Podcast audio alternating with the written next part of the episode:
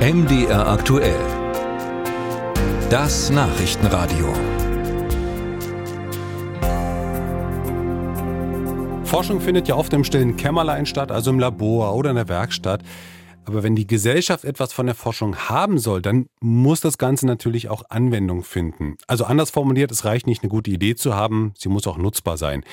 Wie gut das ostdeutschen Hochschulen gelingt, darüber spricht heute Bundesbildungsministerin Stark-Watzinger mit den Ostministerpräsidenten Ralf Geißler mit einem Beispiel und Erfahrungen in Sachsen. Dank Smartphone-Navigation finden wir inzwischen fast überall hin, doch innerhalb von Gebäuden ist man schnell verloren. Wo geht es im Louvre zur Mona Lisa? Wie finde ich im Theater meinen Sitz? Und wo ist im Leipziger Rathaus eigentlich das Klo?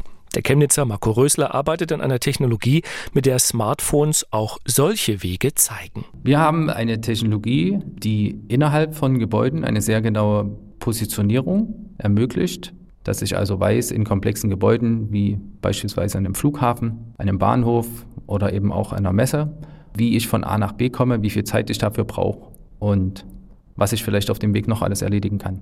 Die Innennavigation basiert auf UWB-Funk, den immer mehr Smartphones verstehen. Rösler forscht nicht nur daran, sondern er hat mit zwei Mitstreitern die Firma Pinpoint gegründet. Sie sollen nutzbare Navigationssysteme entwickeln.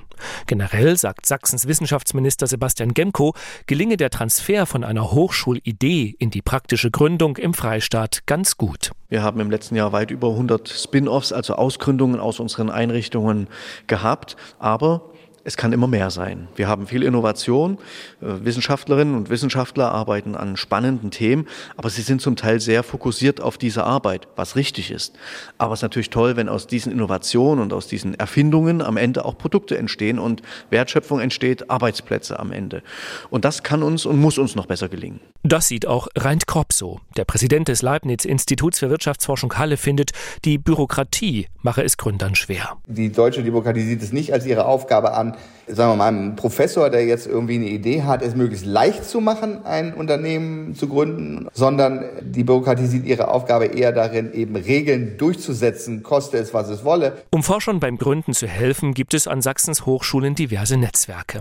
In Südwestsachsen versucht Susanne Schübel von Saxid mit Forschern Geschäftsideen zu entwickeln. Für uns die größte Herausforderung ist zunächst erst einmal die Sensibilisierung für den eigenen Wert der Forschung, dass wir Menschen finden, die das auch machen möchten und umsetzen möchten. Dazu denke ich, braucht es wirklich einen Kulturwandel. Sind Forscher zu einer Gründung bereit, kommt die nächste Hürde.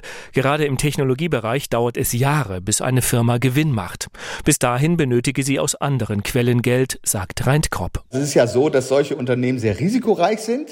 Das heißt, es ist nicht was für das Portfolio der Oma oder so, sondern da braucht man eben große institutionelle Investoren. Das sind in anderen Ländern, gerade in den USA, sind das Hochschulstiftungen oder Rentenfonds die das disproportional machen. Die gibt es in Deutschland nicht in der Form. Wissenschaftsminister Gemko sieht eine Lösung darin, im Ausland um Investitionen in sächsische Start-ups zu werben. Außerdem könne man Gesetze so ändern, dass auch der deutsche Staat Risikokapital bereitstellt. Die Innenraumnavigierer von Pinpoint haben vom halbstaatlichen Technologiegründerfonds Sachsen Geld erhalten. Dank der siebenstelligen Summe hoffen sie, dass ihre Technik bald durch erste Gebäude navigiert.